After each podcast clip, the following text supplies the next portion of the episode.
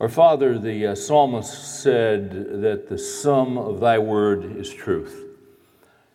And uh, we all had to uh, learn the three R's, the old reading, writing, and arithmetic, as they used to say. And uh, I remember my grandpa used to ask me if I knew my sums. And uh, when we add it all up, that's the sum. And the psalmist said, The sum of thy word is truth. We are grateful that we have a,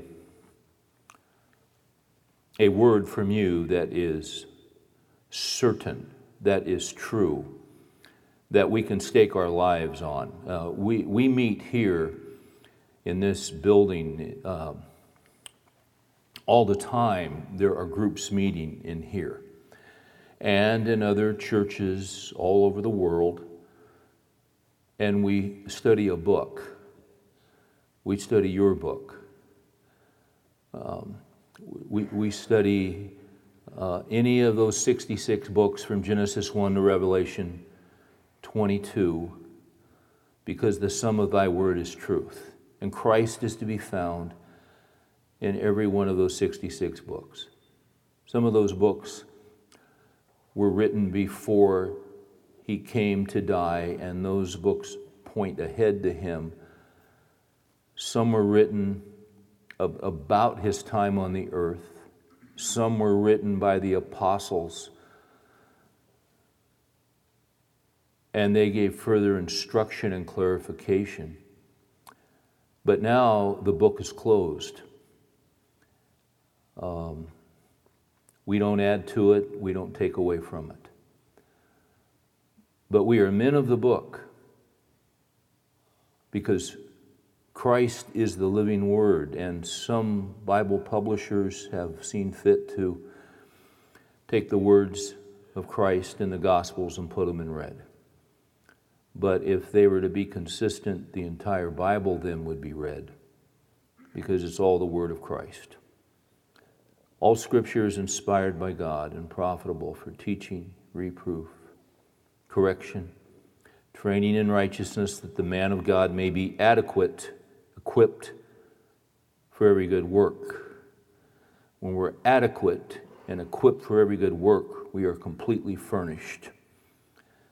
And your word completely furnishes us for everything we need pertaining to life and godliness. We got a lot of guys here, and if each guy could uh, take a few minutes and talk about what's going on in his life, there are a lot of issues there are a lot of pressures, there are a lot of burdens, there are a lot of concerns. But your word completely furnishes us with what we need for what we are facing. It is not an idle word for us, it is our lives, as Deuteronomy 32 says. So I would pray for us tonight. You would give us, um, uh, uh, most of us have had long days. Started early, going pretty hard today um, I, I, would pray that you would help us to focus. You, you would help us, Lord, to hear, uh, to, to, to, to, to not get fatigued so that we miss what you have to say to us. Do that for us. We would ask tonight. We are totally dependent on you. In Jesus' name we pray. Amen. If you turn to Hebrews chapter 11, and we've been in this now since September, in this chapter, which is known as God's Hall of Faith or God's Hall of Fame. To summarize, we got a lot of men, few women from the Old Testament who walk by faith. Name of the game in the Christian life is walking by faith. Uh, 11:6 pretty important uh, verse in Hebrews chapter 11 because it describes what the men who are mentioned did when they were on the earth. And it also is an encouragement to those of us who are alive and walking our course on the face of the earth um, what it is that we are doing. We are walking by faith. Hebrews 11 6 says, Without faith, it's impossible to please him. He who comes to God must believe that he is, and that he is a rewarder of those who seek him. So we are walking by faith. The object of our faith is Jesus Christ. Jesus Christ is Christianity. Uh, if you, you say, yeah, but Jesus Christ isn't all there is to Christianity because you have God the Father. Well, Jesus said, if you've seen me, you've seen the Father. He said, I and the Father are one. Oh, and then when Jesus was preparing his disciples for him to go away, he said, It is to your advantage that I go away because I'm going to send the Holy Spirit. Well, what is it the Holy Spirit does? The Holy Spirit glorifies Christ. Jesus said, When he comes, he shall glorify me. You know, it's interesting because you see different movements going on and there are different aspects to the body of Christ. And sometimes in certain Christian groups, you see a tremendous emphasis on the Holy Spirit. I, I, I have seen, um, oh, in Christian magazines, uh, uh, uh, advertisements for a, a, a, conference on the Holy Spirit. Uh, that always interests me because they're coming to study the Holy Spirit. But what Jesus said, can I tell you what the job of the Holy Spirit is when you look at the scriptures? Jesus said, When he comes, he shall glorify me. When you've got the Spirit of God at work, they're not necessarily, it, it, it's not that the Holy Spirit is getting people to talk about him, it's that he's getting people to talk about Jesus. Uh, J.I. Packer, in his book Keep in Step with the Spirit, had a tremendous illustration of the work of the Holy Spirit. So you got God the Father, God the Son, and God the Spirit. He said the, the Holy Spirit, it's like going down the interstate and you see a billboard lit up at night. And when you're going by that billboard, you don't think to yourself, gosh, that's a powerful light that is illuminating that billboard so I can read it. You never think about the light that is shedding glory on the sign so that you can read it. The job of that light is to get your attention on the billboard, on the advertisement. This is what the Holy Spirit does. He points us to Christ. He's always pointing us to Jesus, you see. And the Holy Spirit has a significant ministry, but it all revolves around the work of Christ. So when we are walking by faith, we are walking trusting in God, believing that He is, as He's revealed in the Scripture. Uh, we're believing that He has made certain promises to us we, we believe that He has given us His word. We believe it's a sure word. We believe that God cannot lie. Titus 1 2. We serve a God who cannot lie. It doesn't say that He doesn't lie, it says He cannot lie. So the Christian life is coming to faith in Christ, trusting Him for the forgiveness of our sins, trusting Him alone, Jesus plus nothing. Jesus paid it all. He is our Savior. We trust in him, he gives us eternal. And now we're going to follow him. He said, My sheep hear my voice in John 10, and they follow me, and I give eternal life to them. So you're following somebody, a Christian man is following Christ.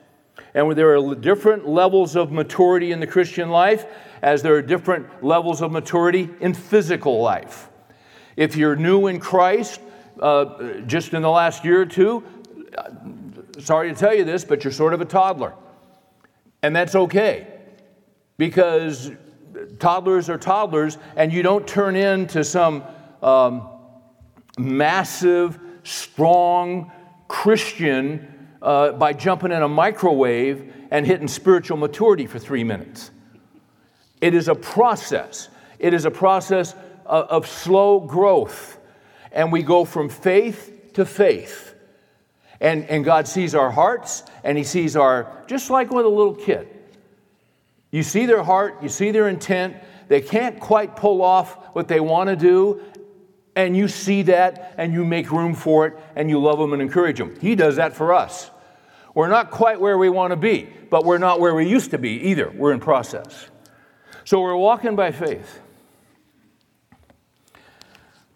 Now, Here is one of the gigantic struggles of the Christian life, I think. And we're going to see it tonight. The guy we're looking at tonight is Samson. Now, everybody knows about Samson. Um, he's mentioned in Hebrews 11 32. And he's also mentioned in the book of Judges. He's got quite a bit of print on his life in Judges. So we know about Samson. But tonight, we're not really going to start with Samson. We're going to start with Samson's father, a man named Manoah. Because we have information on Samson's life more so than any other judge that we've looked at in the book of Judges, because you've got four guys in Hebrews 11 mentioned that were in the book of Judges, and we've been looking at them over the last few weeks.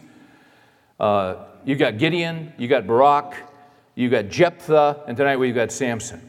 But we've got more of an extended bio on Samson than the other guys. In fact, a whole chapter is devoted to the conception and birth of Samson, an entire chapter. Um, we're going to look at that tonight. And what we're going to see in looking at that chapter on his conception and his birth, because his parents, his mother was barren and she couldn't have children.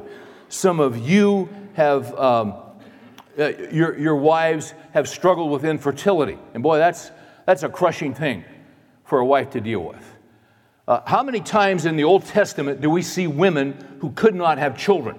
And, and um, was it, uh, who was it that said to her husband, Give me children or I die? It was either Rachel or Rebecca. I can't remember which one. And what do you say to that? Give me children or I die. Well, I'm doing the best I can do. But that's in God's hands, is it not? But it is tremendously hard on a, on a woman, and we live in a day where a lot of women, uh, you know, we, have got a kind of a different culture going on, and a lot of young girls are told coming up that mothering is really not all that important, and it's more important to have a career, and all of this and all of this. And a lot of women, you know, say okay, and they pursue that. And then what happens at a certain point, they kind of have a moment of panic because they realize, hey, this biological clock is ticking and it is running out.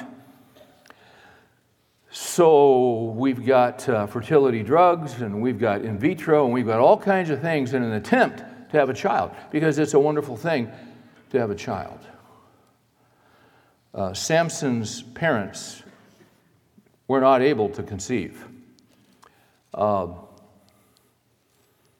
and, and in this episode of the story of his conception and, and his birth, we get a glimpse into an issue that affects men who are attempting to follow Christ and, and, and, and, and, and want to follow Christ.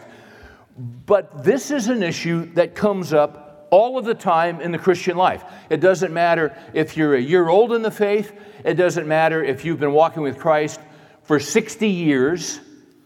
It's an issue that keeps coming up and coming up and coming up.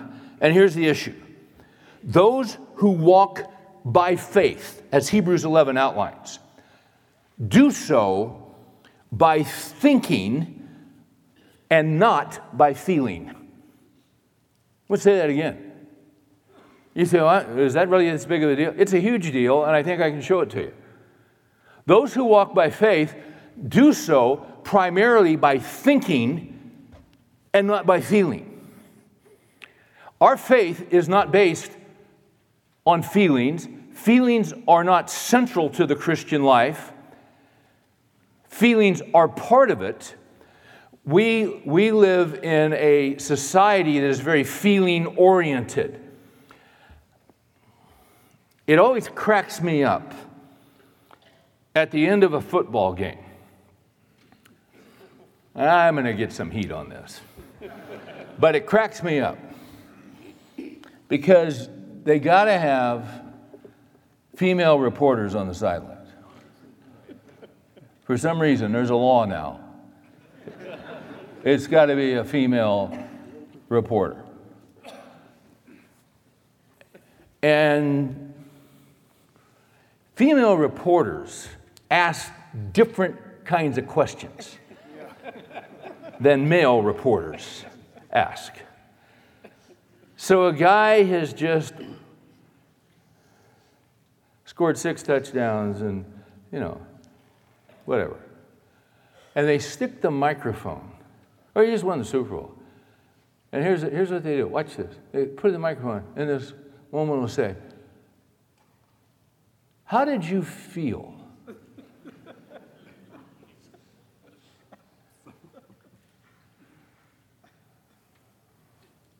when you realized you'd won the Super Bowl? Well, how do you think I felt? Why don't you tell me? But see, they can't say that. You can't say that. Now, that's not the question that a male reporter would ask. He would say, You know, you scored six touchdowns. But back in the third quarter, you were running that screen and he was going to throw you that pass. And it looked to me like you heard footsteps and dropped that. Am I right? Did you drop that pass? Because you could have had seven, but it looked to me like you failed in that situation. you could have had seven. You got six. I'm all for you. You could have had seven, but you know, you screwed up there, didn't, don't you think?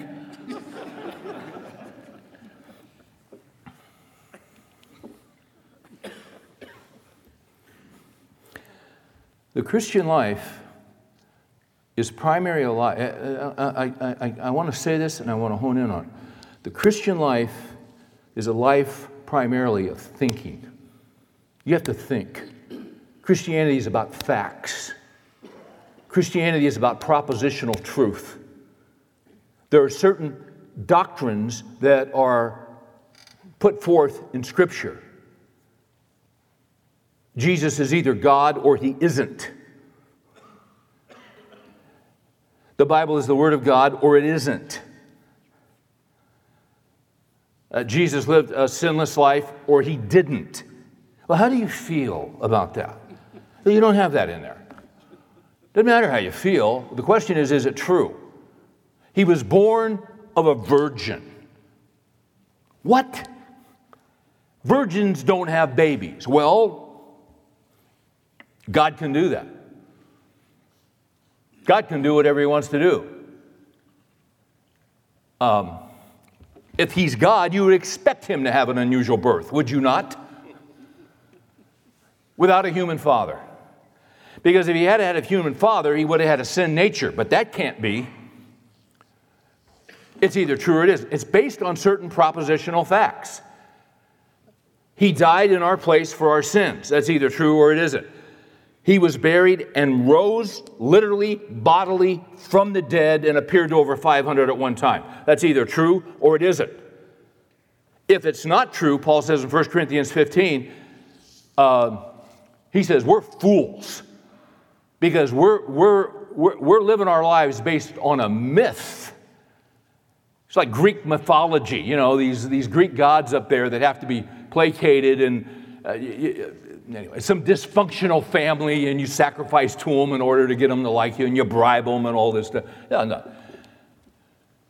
This is a mythology. He either rose from the dead or he, or he didn't. He's at the right hand of the Father or he isn't. What's he doing at the right hand of the Father? He lives forever to make intercession for us. He's either praying for me now or he isn't.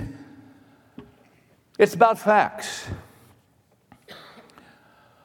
And what happens in the Christian life is that at times we have something happen to us that is unforeseen and unexpected, and something will happen to us in our life that shocks us and stuns us and um, throws us. And when that happens, and it's not good news, I'm not talking about positive news, I'm talking about bad news. When you go in to see the doctor and you get the test results and you get a call and they say, come in immediately. Well, that's not what you want to, you don't want to hear that. But immediately when you hear that, come in immediately, your mind starts racing, does it not? Oh my gosh, what is wrong? Well, and your wife says, well, what did they say? Well, they just said this and this. Well, what does that mean? Well, I'm no, no I don't know. And then you, both of you, your mind takes off being infinitely creative in all the terrible things that possibly could happen, and you don't know any facts. Is that not human nature? Yeah. See, that's called panic. Uh, or, or you get a letter, or you get a pink slip, or you get, it could be all kinds of different things, but it's bad news you didn't count on You kind of have your life plan and you're moving along nicely, and then something happens and pulls the rug out from you, and it threatens you. It threatens your stability, your well being, your finances, your health, whatever it might be. And what happens is, what happens is, we tend, watch this, we tend to stop thinking, and we tend, if it's really bad news, we tend to immediately panic. Have you ever panicked? Sure, you have. Sure, you have. And you know, here's the interesting thing about panic. Panic. It affects everything about us. What is panic? Panic is feelings gone wild. That's what panic is. Panic is uh, the mob rule of feelings. Uh, panic is a jailbreak of feelings. And what happens is it overruns your life, it overruns your thinking, it throws you into disarray, it even affects you physiologically. There are different reactions to panic. Uh, some, some guys start sweating. Um, uh, earlier this year, I, I went in and, and, and, got a scan, the whole body scan, you know. And, uh, well, I was going through security trying to get on a plane. Not that scan. But I went, went and got one of the full deals. And then afterwards, I met with the doctor, and he told me, you know, he said, well, everything looks good except this, and you got an extremely high score here. And I immediately began to uh, sweat. That's a pretty high score. That doesn't look good to me. That doesn't look good at all. And, uh, and John Duncan, he said to me, So look it, I want you to go see this cardiologist. I said, Okay. And, and then he looked at me and he goes, I want you to lose 40 pounds. And then, you know, I went to see the cardiologist. And I walk in and get my blood pressure taken. Now, one thing that always, for some reason, my blood pressure always is right where it ought to be. In fact, I'm sitting down with the nurse, and Mary went with me because I was crying and I wanted her to hold my hand. and, um,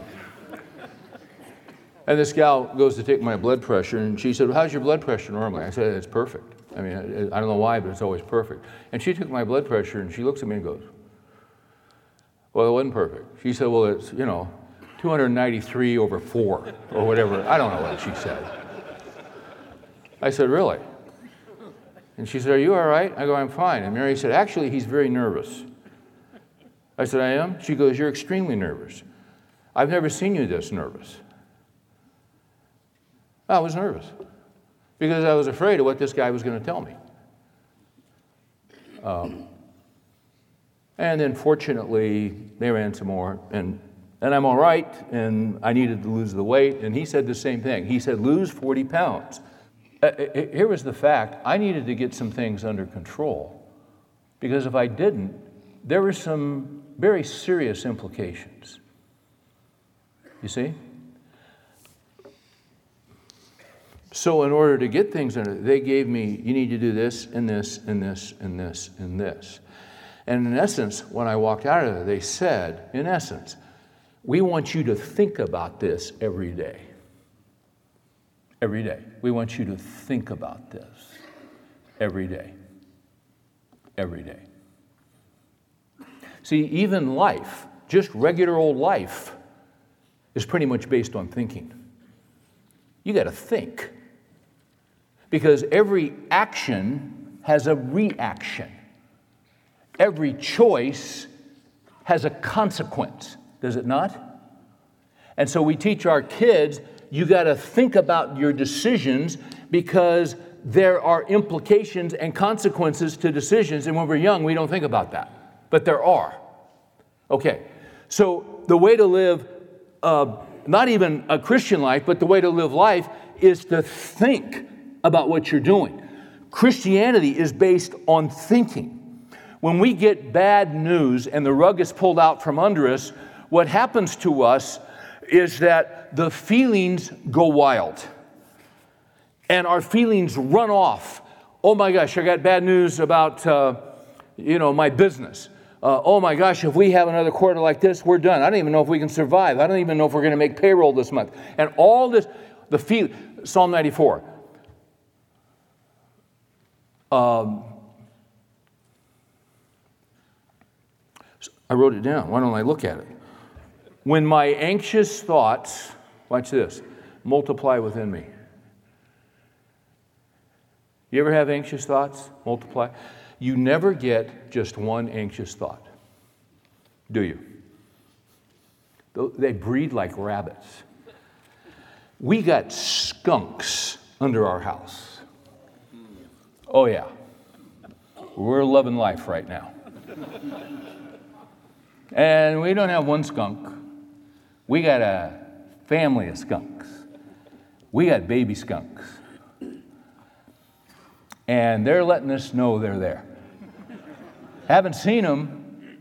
We just strongly believe they're down there. and so we had two skunk trappers out to the house this afternoon. They don't usually do that, they're exterminators, but now and then you just got to trap those suckers. You see. And that's what, that's what happens sometimes in life. We, we have stuff happen to us, and that, that's no big deal. They'll get rid of them and all that. But we have very serious stuff that happens. And what happens is you get an anxious thought, and it multiplies just like, you know, skunks, like rabbits. They just multiply, and you take off. And what happens is, here's, here's what happens in the Christian life. When you get bad news, and once again, everybody looks calm and collected and everybody looks together. But there are guys in here that have gotten news in the last week that caused you to panic. There are a lot more guys that in the last month have gotten news of some form or variety that caused you to panic. You back up six months, there's a whole lot of guys that have gotten some news, and your initial reaction was panic. And what happened was, then your feelings run wild. So, how do you unpanic? If that's a word. Here's the deal about feelings in the Christian life feelings must be harnessed, feelings must be grounded, feelings must be controlled, they must be tamed, and sometimes feelings have to be tasered, or they will take you over and drive you into despair and into depression. So the Christian life is about thinking. Now, why, with all that set up, I want to show you not Samson, who's in Hebrews 11:32, but his bio is in Judges, so let's go to Judges 13. And it's always great news when you're going to have a baby. Always great news. Especially when you haven't been able to have a child and you've wanted a child. So in Judges 13, and by the way, we're getting to the end of Judges here. And this book covers 300 years basically between the book of Joshua, which was a wonderful period in the life of the nation of Israel, when they were conquering and God was blessing and they were seeking God only and rejecting the idols. But in the book of Judges, if you've been with us, you know, they have turned from the living God, they've gone after the idols, and so God has had to send his judgment upon them, and they have gone down and down and down into a moral spiral. And about every 70 or 80 years, they'll call out to God. They're so desperate because he'll send oppressors upon them. They're collapsing from within, and oppressors are coming from without. They call out to God. Finally, they call out to God. He sends a deliverer, a judge, to help them militarily, and then they have some peace. And then, as, as things get better, they wander away from God again to the idols. And this is going on for 300 years. We're getting close to the end of Judges. When Samson shows up, um, when he's born, the first king of Israel, Saul, will be anointed about 50 years down the road, just to give you some historical context. Okay? So the Philistines in Judges 13 are oppressing the people of God. All right? That's verse 1. Then there's a man of the family of the Danites, 12 tribes of Israel. One of them was Dan. This man's name is Manoah. He's going to be Samson's father. Uh, the angel of the Lord, in verse 3, appears to his wife, says, Behold, now you are barren and have borne no children, but you shall conceive and give birth to a son. Now, here's this gets interesting. Now, therefore, be careful not to drink wine or strong drink, nor eat any unclean thing. For behold, you shall conceive and give birth to a son. How did he know that? Well, God knows everything. Right? I mean, God knows everything. He didn't say, you know, I think it's about 70 30, you're going to have a son. You're going to have a son. Okay? And no razor shall come upon his head, and the boy shall be a Nazarite to God from the womb, and he shall begin to deliver Israel from the hands of the Philistines. Okay. Now, you have these in the Old Testament, both men and women could become Nazarites. It was a voluntary vow that they would take. Um, a Nazarite would separate themselves, and they would, they, they would separate themselves unto the Lord. And so there would be a few things they would do. Number one, they would drink no wine. And everybody drank wine back then because the water, you didn't know what was going on with the water. And the wine had a little bit of alcohol in it, and it was a health issue, okay? So they, they but they wouldn't drink wine. Uh, they wouldn't cut their hair. No razor would hit their hair. The first one is in 13.4, we just read it. Then 13.5, no razor cuts the hair. And number 6.6, that you can't touch a, de- a dead body. Okay? Now, what's interesting is, is that he says to this woman, You're going to have a boy, he's going to be a Nazarite. Uh, but he says to her, uh, you're, in verse 3, You're barren, you have no children. Then he says to her in 4, Now you be careful not to drink wine or strong drink, nor eat any unclean thing. Why? Uh, uh the Nazarite vow was a vow that people took voluntarily. But Samson was going to be a, Nazar- a Nazarite not because he volunteered, because he was ordained and chosen by God to be a Nazarite. So even when he's in the womb, the mother is told, because that is not a fetus, that is a baby within her, you don't drink strong drink because you're carrying a Nazarite. The Bible is pro life. Know it. So then, she, all right, this is amazing news. She's going to have a baby. So what does she do? She goes and tells her husband. Verse 6, she tells her husband the whole story. A man of God appeared to me with the appearance of an angel uh, of God. It was very awesome. Uh, verse 7, he told me I'm going to conceive. She recounts the whole thing.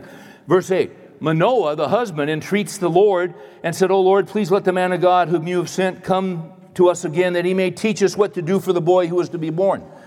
Verse 9, so the Lord listens to Manoah, sends the angel of God back to the woman. She's in the field, but Manoah is not with her, okay? So the woman runs to her husband in 10. The man who had came to me the other day has appeared. 11. Manoah arose, followed his wife. When he came to the man, Are you the man who spoke to the woman? I'm in 11. He said, I am. Now, what shall, uh, uh, verse 12, now when your words come to pass, what shall be the boy's mode of life and his vocation? Well, it's interesting that had already been said. But he's looking for clarification. How often do we do that? You see, he's just a guy, just a guy like you, you are and I am, okay? He wants more details, he wants more information. 13, the angel said to Manoah, Let the woman pay attention to all that I said, and he recounts what he had told her originally. Verse 15 Manoah said to the angel of the Lord, Please let us detain you, that we may prepare a young goat for you. Um, was a big deal having goat. Some of you guys had goat for lunch at a Chinese restaurant. You don't even know it. Who knows what you had? You don't want to know. So he wants to, you know, uh, uh, hospitality, cook a goat. The angel of the Lord said to Manoah, Though you detain me, I will not eat your food. But if you prepare a burnt offering, then offer it to the Lord. For Manoah did not know that he was the angel of the Lord. Now, this is where it gets very interesting. Verse 17. Manoah said to the angel of the Lord, What is your name, so that when your words come to pass, we may honor you? But the angel of the Lord said to him, Why do you ask my name, seeing it is wonderful? If you have a New American Standard Bible, and you look in your margin, you'll see the marginal note next to the word wonderful, and you'll see an alternative translation in the margin. It says, Why do you ask my name? Seeing it is, watch this, incomprehensible. This is a pre incarnate appearance of the Lord Jesus Christ. It's known as a theophany. From time to time in the Old Testament, Jesus would show up. Jesus just showed up. Oh, how do you know that? Because he's he won't give the name, he'll just say it's wonderful. In John 8, the Pharisees are riding Jesus. And they're saying, Well, we're, hey, we're not born illegitimate. You are. They're writing. They knew about this virgin birth thing. And he made a statement to them. He said, Abraham rejoiced to see my day. They said, Abraham. And Jesus said, Before Abraham was, I am.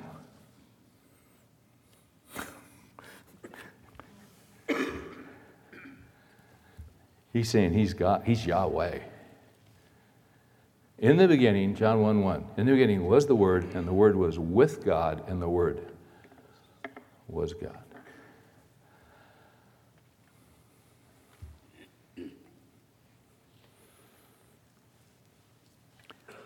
Our God, our God. And see, this, is, this, is, this is really important. Uh, this is hugely important. And I'll tell you why it's important. Because when we get bad news, from the doctor or the pink slip or this or a lawsuit or this or this or this. We get panicky, we get unstable, our feelings just go crazy, all this, okay, okay.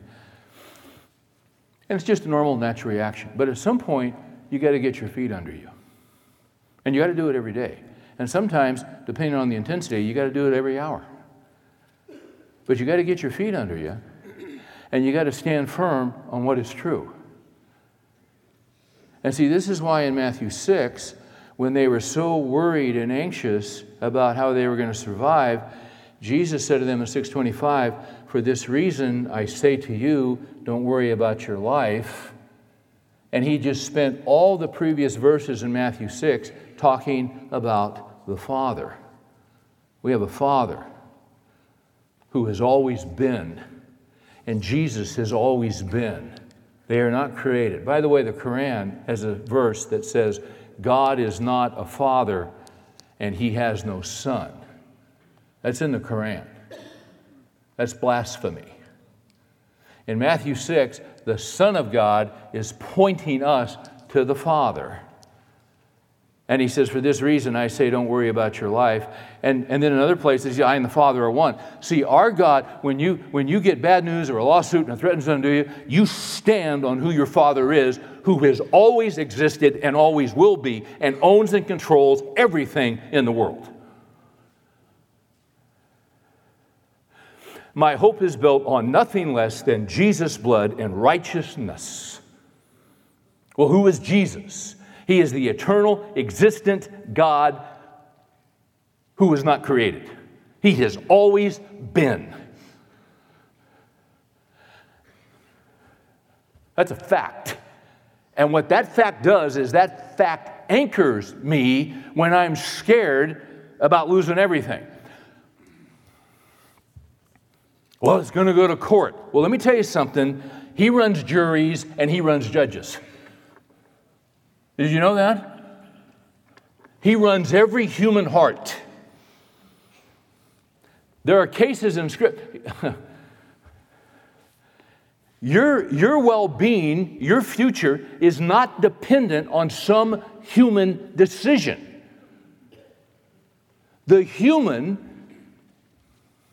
even those that don't know him, do what he tells them to do. And if you don't believe that, I feel sorry for you. And if you don't believe that, I would encourage you to start reading this Bible through and marking how God controls the decisions of human beings. You won't give glory to me? I'm going to give you the mind of an animal for seven years. You're going to summer school for seven years. And you don't have a thing to say about it because I control you and your mind and your ability to think. And then I'm going to bring you out and you are going to give glory to me. To Cyrus, he said, You're going to restore my people to Jerusalem. You're going to rebuild the city. You're going to do this all for them at your own expense, even though you don't know me. And he said it 150 years before Cyrus existed, and that's what happened.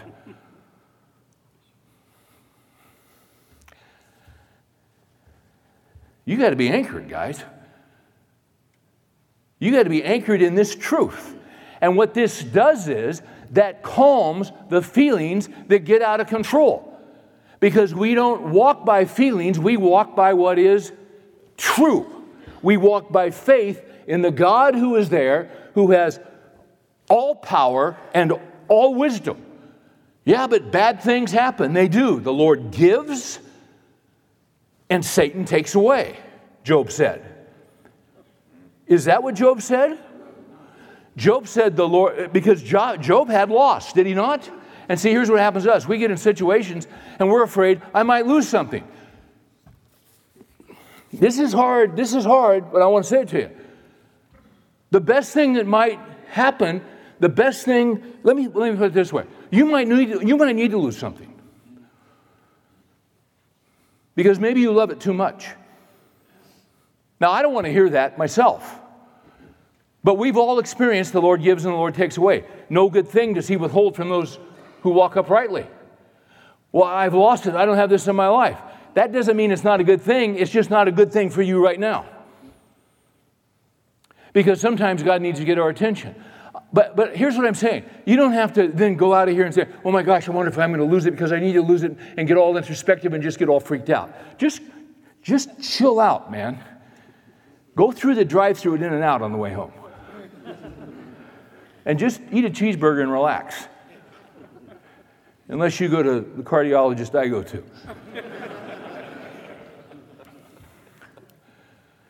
and you say, Lord, and, and what you say is, Lord, is there something I'm do I uh, just ask him, Lord, is there something I'm missing here? Am I out of sorts? Am I loving something too much more than you? And if that's what's going on, he'll let you know. And then what do you do? Deal with it. Just deal with it. He's not going to confuse you. He's not going to keep you in the dark. But, but let me say this sometimes you take away from your own kids because they're not ready to handle it. Um, Peter said, Let those who suffer according to the will of God entrust their souls to a faithful Creator in doing what is right. Be willing to do what God wants you to do. Sometimes you put it all on the altar. Gosh, I might lose everything financially. My dad did. When I was a senior in high school, he lost it all. Job lost it all. But I will tell you this as the years went by, God did great things out of that period of time in our family. And I think my dad, I know my dad, I heard my dad basically say what David said it was good for me that I was afflicted. Yeah. So, what you do is you yield to the Father and say, and here's what you do in these situations. Oh man, this might happen, this might happen. Listen, it's in His hands and you say, You know, Lord, not my will, but thine be done. What do you want to do here? I am all in with you. I trust you with my life. I trust you with my life. And see, what that does is, see, that's rational and that's sane because who knows better what to do with your life than Him? Right? Is does this not make sense? Would you not go to the God of the universe who knows all things and has all power and has all wisdom? Eye has not seen, ear has not heard what God has prepared for those who love him. He's got stuff in mind for us we can't even fathom, and we're afraid. He, now, Lord, you need to do this and this and this. Shut up. Just chill out, man. Your Father, it's in His hands. What you want? You know what He wants from us? He wants us to trust Him. Okay, all right, all right. So now he says, Tell us your name. And, and the angel of the Lord said, Why do you ask my name, seeing it is incomprehensible? And then all of a sudden, They didn't still quite get it. Look at verse 19. So Manoah took the young goat and the grain offering and offered it on the rock to the Lord, and he performed wonders while Manoah and his wife looked on. He performed wonders. He's doing miraculous things, and they're watching. And then it came about when the flame went up from the altar towards heaven that the angel of the Lord ascended in the flame of the altar. When Manoah and his wife saw this, they fell on their faces to the ground. This is what happens when people realize they're in the presence of God. They fall on their face in fear because He's holy and we're not. That is the right reaction. You fall on your face before a holy God and you cover yourself up.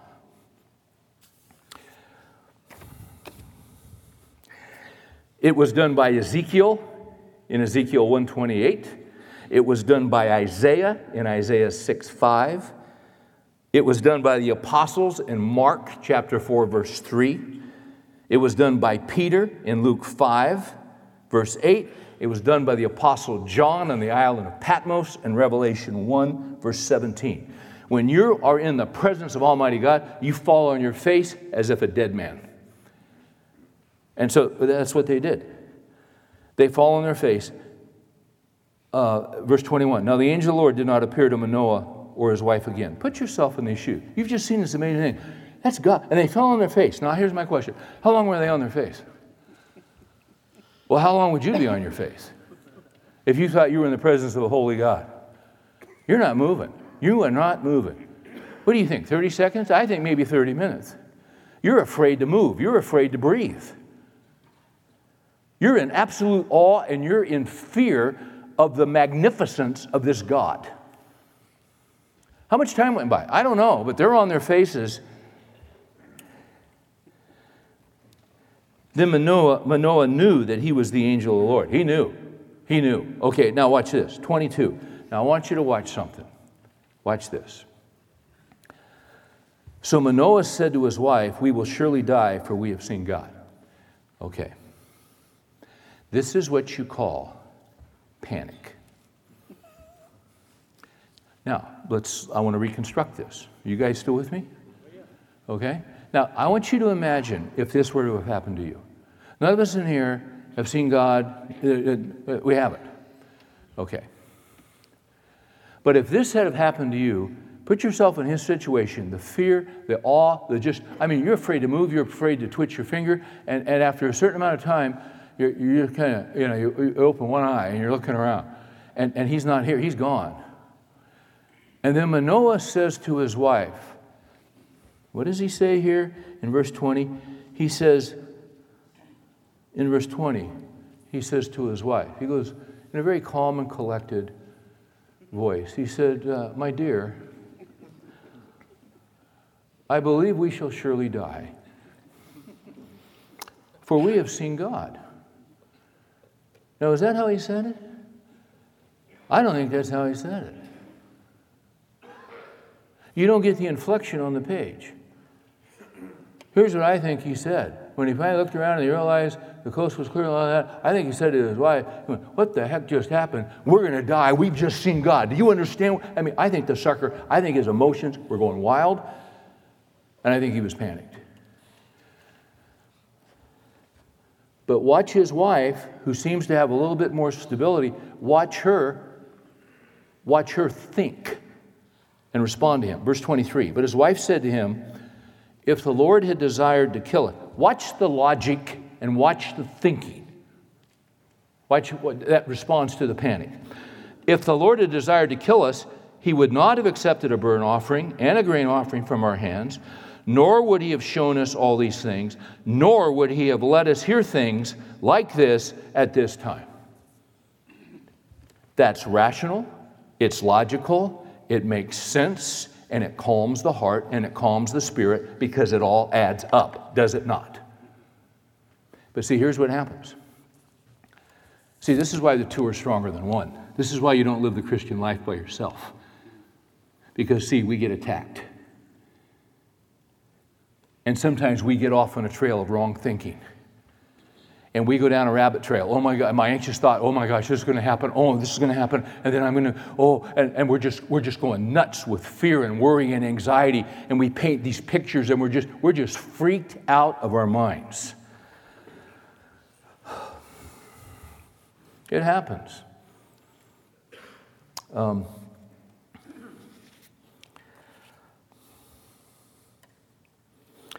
would you turn with me to uh, Luke chapter 8? One of the best definitions of faith I have ever heard in my entire life. I read I read 31 years ago in a book called Spiritual Depression by Martyn Lloyd-Jones. Where am I going? Luke 8.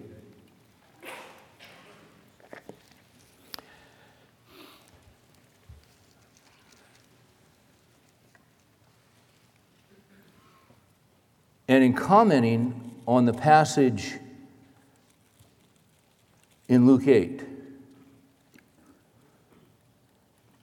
which I don't see in my Bible because I have my new Bible.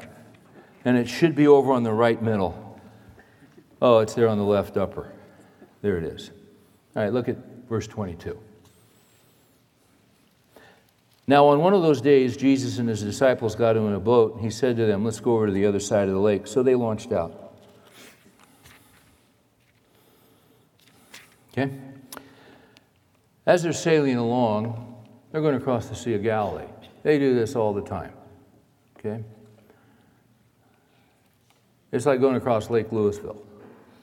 It's just what they do. But as they were sailing along, he fell asleep. Why? He'd been exhausted from ministry all day. Jesus falls asleep, and a fierce gale of wind descended on the lake. Now, the Sea of Galilee can be very calm one minute and tumultuous the next because you got these winds that come from the east, from Iraq, and they sweep over hundreds of miles, and they drop down the Golan Heights on the east side of the Sea of Galilee, about 800 feet, and they drop into this very, very large body of water. And then about 20 miles away on the west, you got the Mediterranean Sea, and you got, and you got winds coming in. I mean, Pete Delkus could explain this to you. I, I can't, or, or, any of the guys on the weather, uh, the Weather Channel guys could explain this. But you got a low hitting a high or a tsunami. I don't know what the trumpet is, but you got something coming in. And what happens is it all hits and collides over that Sea of Galilee. So it can be calm one minute, and the next minute you got a storm. So storms are pretty frequent on the Sea of Galilee. These guys had been in storms. Peter was a fisherman. He's on this, on this body of water every day of his life until he met Jesus. He's been through some storms, but here's what happens. Jesus falls asleep, a fierce gale of wind descended on the lake, and they begin to be swamped and to be in danger. Now, they'd been in some storms, but they'd never been in a storm like this. They'd never seen waves this high. They'd never seen, seen wind this intense. And you know what? That boat was starting to get swamped and they were going to go down. Probably the worst storm they had ever seen, the worst storm they had ever experienced. And maybe that's what you're in right now. You've never been in anything quite like this in your life. And isn't it interesting because it sort of seems to you like the Lord's asleep? And you're not getting much of a response and you're not getting many answers right now. See, this happens in the Christian life. So, what's their reaction to this? Well, they panic. Look what happens. They came to Jesus, woke him up, and they said in a very calm and rational and serene voice, Master, Master. O ruler of the waves, who has created the world and all that is in it. Not what they said. Jesus, Jesus, Master, we are perishing. Get up and do something. Help us. My gosh, what are you doing sleeping? Look at this. We're going down, we're going under. Now that's that's what happened. That was the emotion if not more. Because when you're in panic, you got that wild eyed look. You've gone berserko. You're like a linebacker in the NFL I mean, you're just crazy with fear. That's where these guys were. And what do they do? They wake him up because they're scared to death. They're, the fear his, there was a jailbreak of emotions. They're going to be swamped and they're going to die. And he got up and rebuked the wind and the surging waves, and they stopped and it became calm. Now you stop and think about that for a minute. So you got a storm like they've never seen in their lives. They wake him up. In fact, one of the passages in the Gospels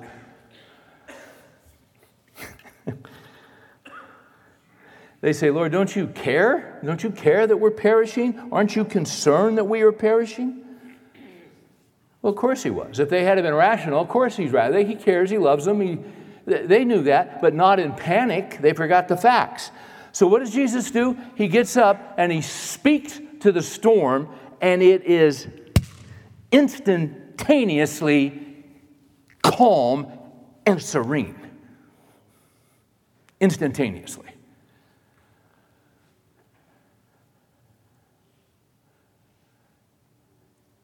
Now, who are they afraid of? They're afraid of him. Are they not? Because he has just demonstrated his mastery over everything. Everything.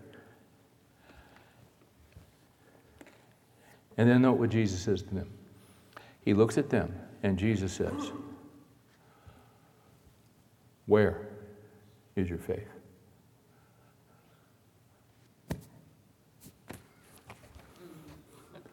Shoot, it was here somewhere. You ever do that looking for your keys? Where, where, the heck did I put my keys? Jesus says, Hey, hey, hey, where's your faith?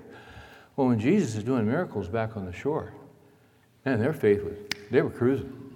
Isn't this great? Son of God healing every disease, casting out demons. I mean, this is unreal. But see, guys, listen, the Christian life, faith, here's the name of the game faith is to be applied. Applied. Faith is just not an intellectual exercise, it is to be applied to our situations.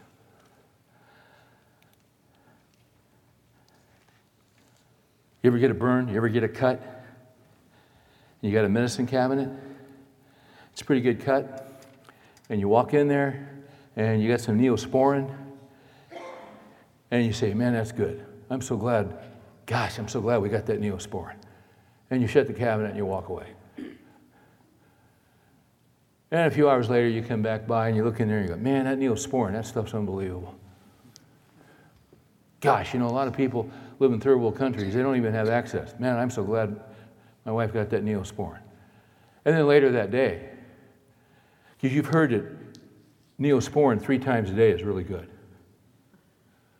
But see, if you just acknowledge the neosporin is on the shelf, that's not going to do you any good. Because neosporin is only good for a cut if it is applied to the cut. And our faith is only good when it is applied to the situation.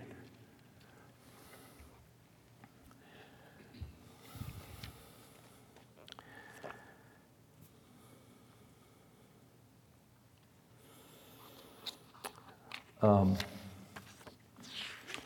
so, once again, I don't know where you are. And there are different situations that come along. Um,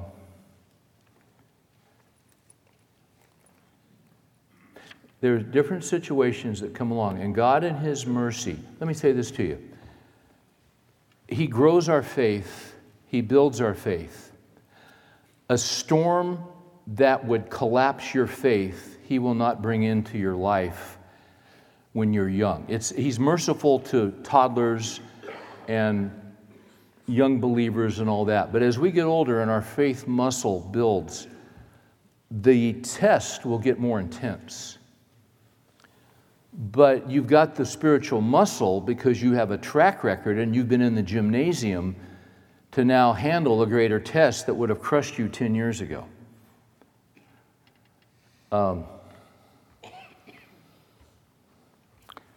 six years ago, the IRS was targeting ministries in Texas for some reason. This is what my CPA told me. And we get a letter, they wanted to audit our ministry. Fine. Great. And we're not a big deal, you know. So the auditor comes and I had a different CPA and they said, You want to come? And I said, Sure, I'll come. And later I found out maybe you send someone in your. I, I, I mean, I didn't. I said, Sure, I'll come. The guy was real nice.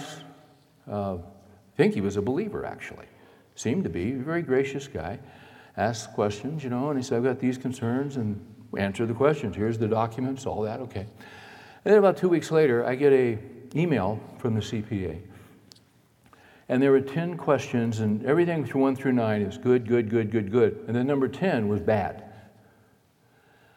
Uh, he doesn't think you're a, this is a viable ministry that is qualified to do this and this. In other words, what you've been doing for 22 years is wrong. And you're going to have to go back, and everything has been done. You're going to have to pay taxes and penalties and all this. And this happened Thursday afternoon. Uh, it happened Thursday evening, about 10 o'clock. Never check email past 7 is my rule. And I violated it. So, how was my sleep that night? Not real good, because the implications of that were staggering. And I knew we were within the law. I knew we were on this issue. And um, anyway, anyway, so the next day, I'm talking with the guys on the board, and we're calling around. Do we need a tax? What do we need on this thing? I mean, I've never been in this before. And about um, 4:30, I'm praying. I'm talking to different guys. We're making calls. Who do we? Who, who should? And I thought, Ken Sibley. Ken, Ken Sibley. I, I see Ken about every up until the time about every five years. Been down at First Baptist Dallas for years and years and years, and just real solid guy, CPA. Uh, anyway, he had called me a few weeks before about a speaking invitation. It's a long story. And I thought, Ken, I'm going to call Ken because he knows all about ministries and this. And I call his office. Oh, he's out of town. He's at a conference. He won't be back till Monday. It's 4:30. I went, shoot. So I got to think about this all weekend. Gosh. Five minutes later, cell phone. Hey, Steve, Ken Sibley. Ken, Thought you were out of town. I'm in LA. I'm getting ready to walk into a meeting. What's going on? And I told him. And he said, Can you forward me that email right now? I go, Yeah. And he said, All right, Steve, I got to run. I'll talk to you Monday. I said, Hey, hey, Ken, let me ask you something real quick. Do I need to get a tax attorney? He said, I'm walking in to the office of one of the top tax attorneys in the country. We're going to read your email. We'll get back to you on Monday. I said, Okay, Ken. And my blood pressure continues to spurt through my ears and my eyeballs. So Monday I walk in to, at his appointment. He goes, Hey, the tax attorney, he's going to be here in 10 minutes. I said, Really? He goes, Yeah, he's going to be here. And so we're talking, and this guy walks in, you know, guy mid 40s, early 40s, walks in. He goes, Steve, it's such a pleasure to meet you. I said, I'm so honored to meet you. I said, Hey, you have no clue how honored I am to meet you. And he goes, No, you don't understand. He said, When I became a Christian, a guy handed me Point Man. That's the first book I ever read. And then I read your book, Finishing Strong. And then I read, and he spent 10 minutes telling me about all my books. He said, You know Point Man in chapter 8? I don't know what's in chapter 8. I wrote that 20 years ago. he knew it was in chapter 8, and he's going through all my books. And he said, You had such a ministry in my life. He said, Man, I'm just so thrilled to be here and be of assistance to you. And then we sit down for an hour, and they said, Listen, we know this is a little uh, disconcerting. Yeah, as blood shot out through my eyeballs.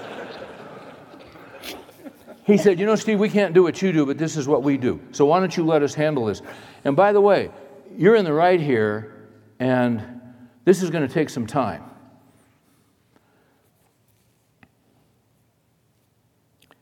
And then I walked out of there and I thought, that's great.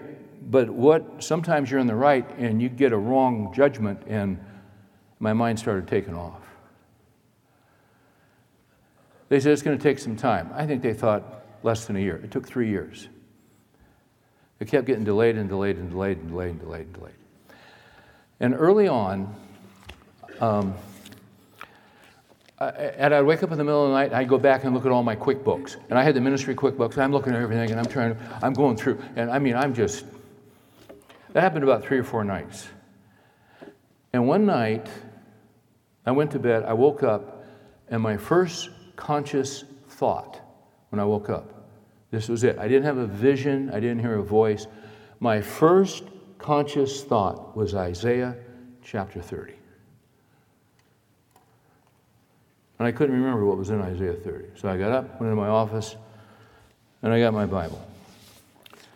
And I'm reading Isaiah 30. And Isaiah 30 is spoken to the leaders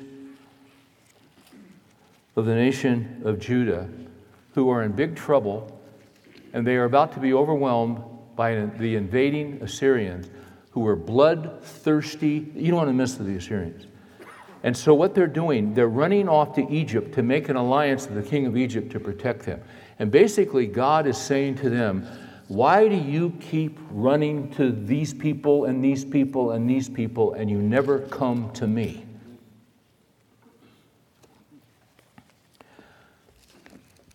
And then you get to verse 15. It's a very interesting verse. You got to understand the context, okay? Verse 15 For thus says the Lord God of Israel, the Lord God, the Holy One of Israel, has said, In repentance and rest you will be saved. In quietness and trust is your strength.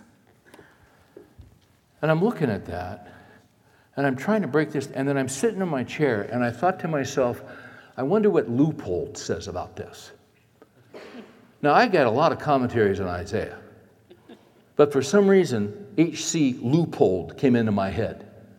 I walk over to the shelf and I pull down H.C. Leupold on Isaiah, big commentary this thick. Here's the page. He says this He says, This passage deals with our tendencies to look to others instead of the Lord. And the message here is not alliances, but reliance. And then he says in this verse, when it says in 15, in repentance, and that word is also in returning. He makes the point return happens to be the word usually used for repentance. Repent of going to others and come to me. He says, primarily it means to turn aside from the unwholesome policy that controls the thinking of the nation. In short, that they're going to be delivered by an alliance with Egypt. After they abandon this wrong approach, it behooves the nation, and then he's going to give three things out of the verse, three principles. So don't rely on them, rely on me. And if you will re- repent and rely on me, he gives three principles out of this verse. Here's the first one. And, and before I give them to you, I, I got to read this statement. He says, There are times when the danger threatening is beyond man's ability to control the situation. Is that not what happens to us? I don't have what it takes to control this. I don't have the resources. I don't have the connections. I don't have the good old boy network. I didn't go to the right schools. I don't have this. I don't have this. Okay, I don't have any of this. And can I say this? God puts us in these situations on purpose. It's not a shock, He planned it. He puts us there to show His glory to us and to build our faith. But Leupold. I'm reading this. I didn't say, what does Lenski, what does Calvin, what is Walvoord, what is, uh, you know, um, anybody else, I, what does Leupold say about this? So I'm reading this old German godly man, and he says there are three principles in this verse. Number one, wait calmly. Wait calmly. Number two, Remain quiet. Number three, maintain confidence. Let me go those to you again. So, see, you do, you do what you appropriately and legitimately can do, okay? If you need counsel, go get counsel. If you need a representative, go get a representative. I mean, and I, I went to godly men, in an abundance of counselors, there's wisdom. I talked to a bunch of godly men, they all said, You need to do this. And then I find Sibley, and then, oh, by the way, and Sibley and Willie, they say, hey, Steve, you know what? We're going to represent you and your ministry at no charge, no matter how long this takes. Because we don't want a precedent being set here because we believe you're within the law and it can affect every other pastor in the country. So there won't be any charge. Okay, well, thanks.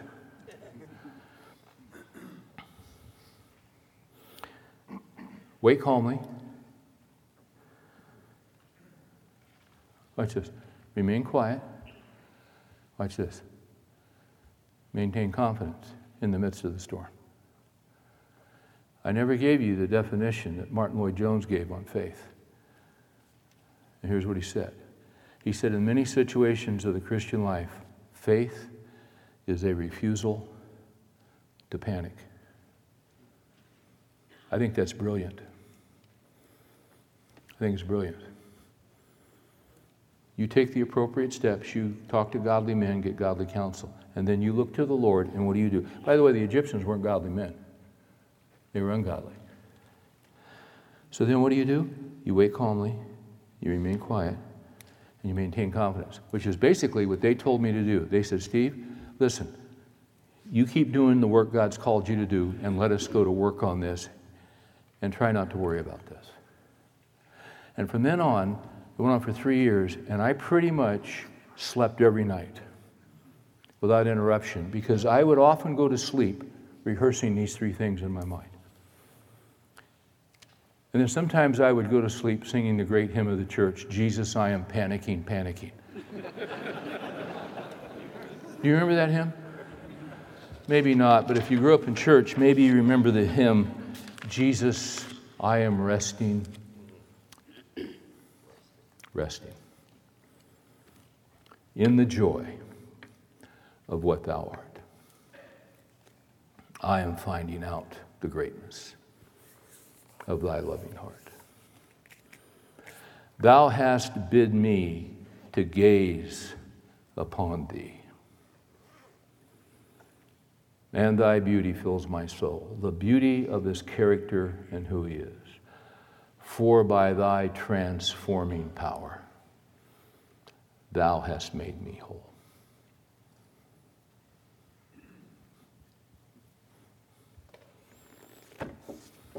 we fix our eyes on Jesus and let Him bring us through in His way and in His time. We thank you, Father, that you were there, that you're mindful of every guy in this room, every circumstance, every fear, every challenge, every threat to our well being. Calm our hearts calm our hearts. Uh, help us to watch what we put in our minds. Uh, I would pray that if we have never built time in to our daily schedule to feed on your word and your promises, that we would begin. And then, Lord, if we find a promise like Isaiah 30, and I remember writing this thing down on a post it note, three different places. I put it in my bathroom, I put it on my desk, I put it on the dashboard of my car. And I drilled those principles into my head because I never knew when I was going to get nailed and start to fear. Help us to apply the neosporin of your word to our situation, to apply it, and to fix our eyes on Jesus who is greater than any threat and who is our ultimate deliverer. In his name we pray. Amen.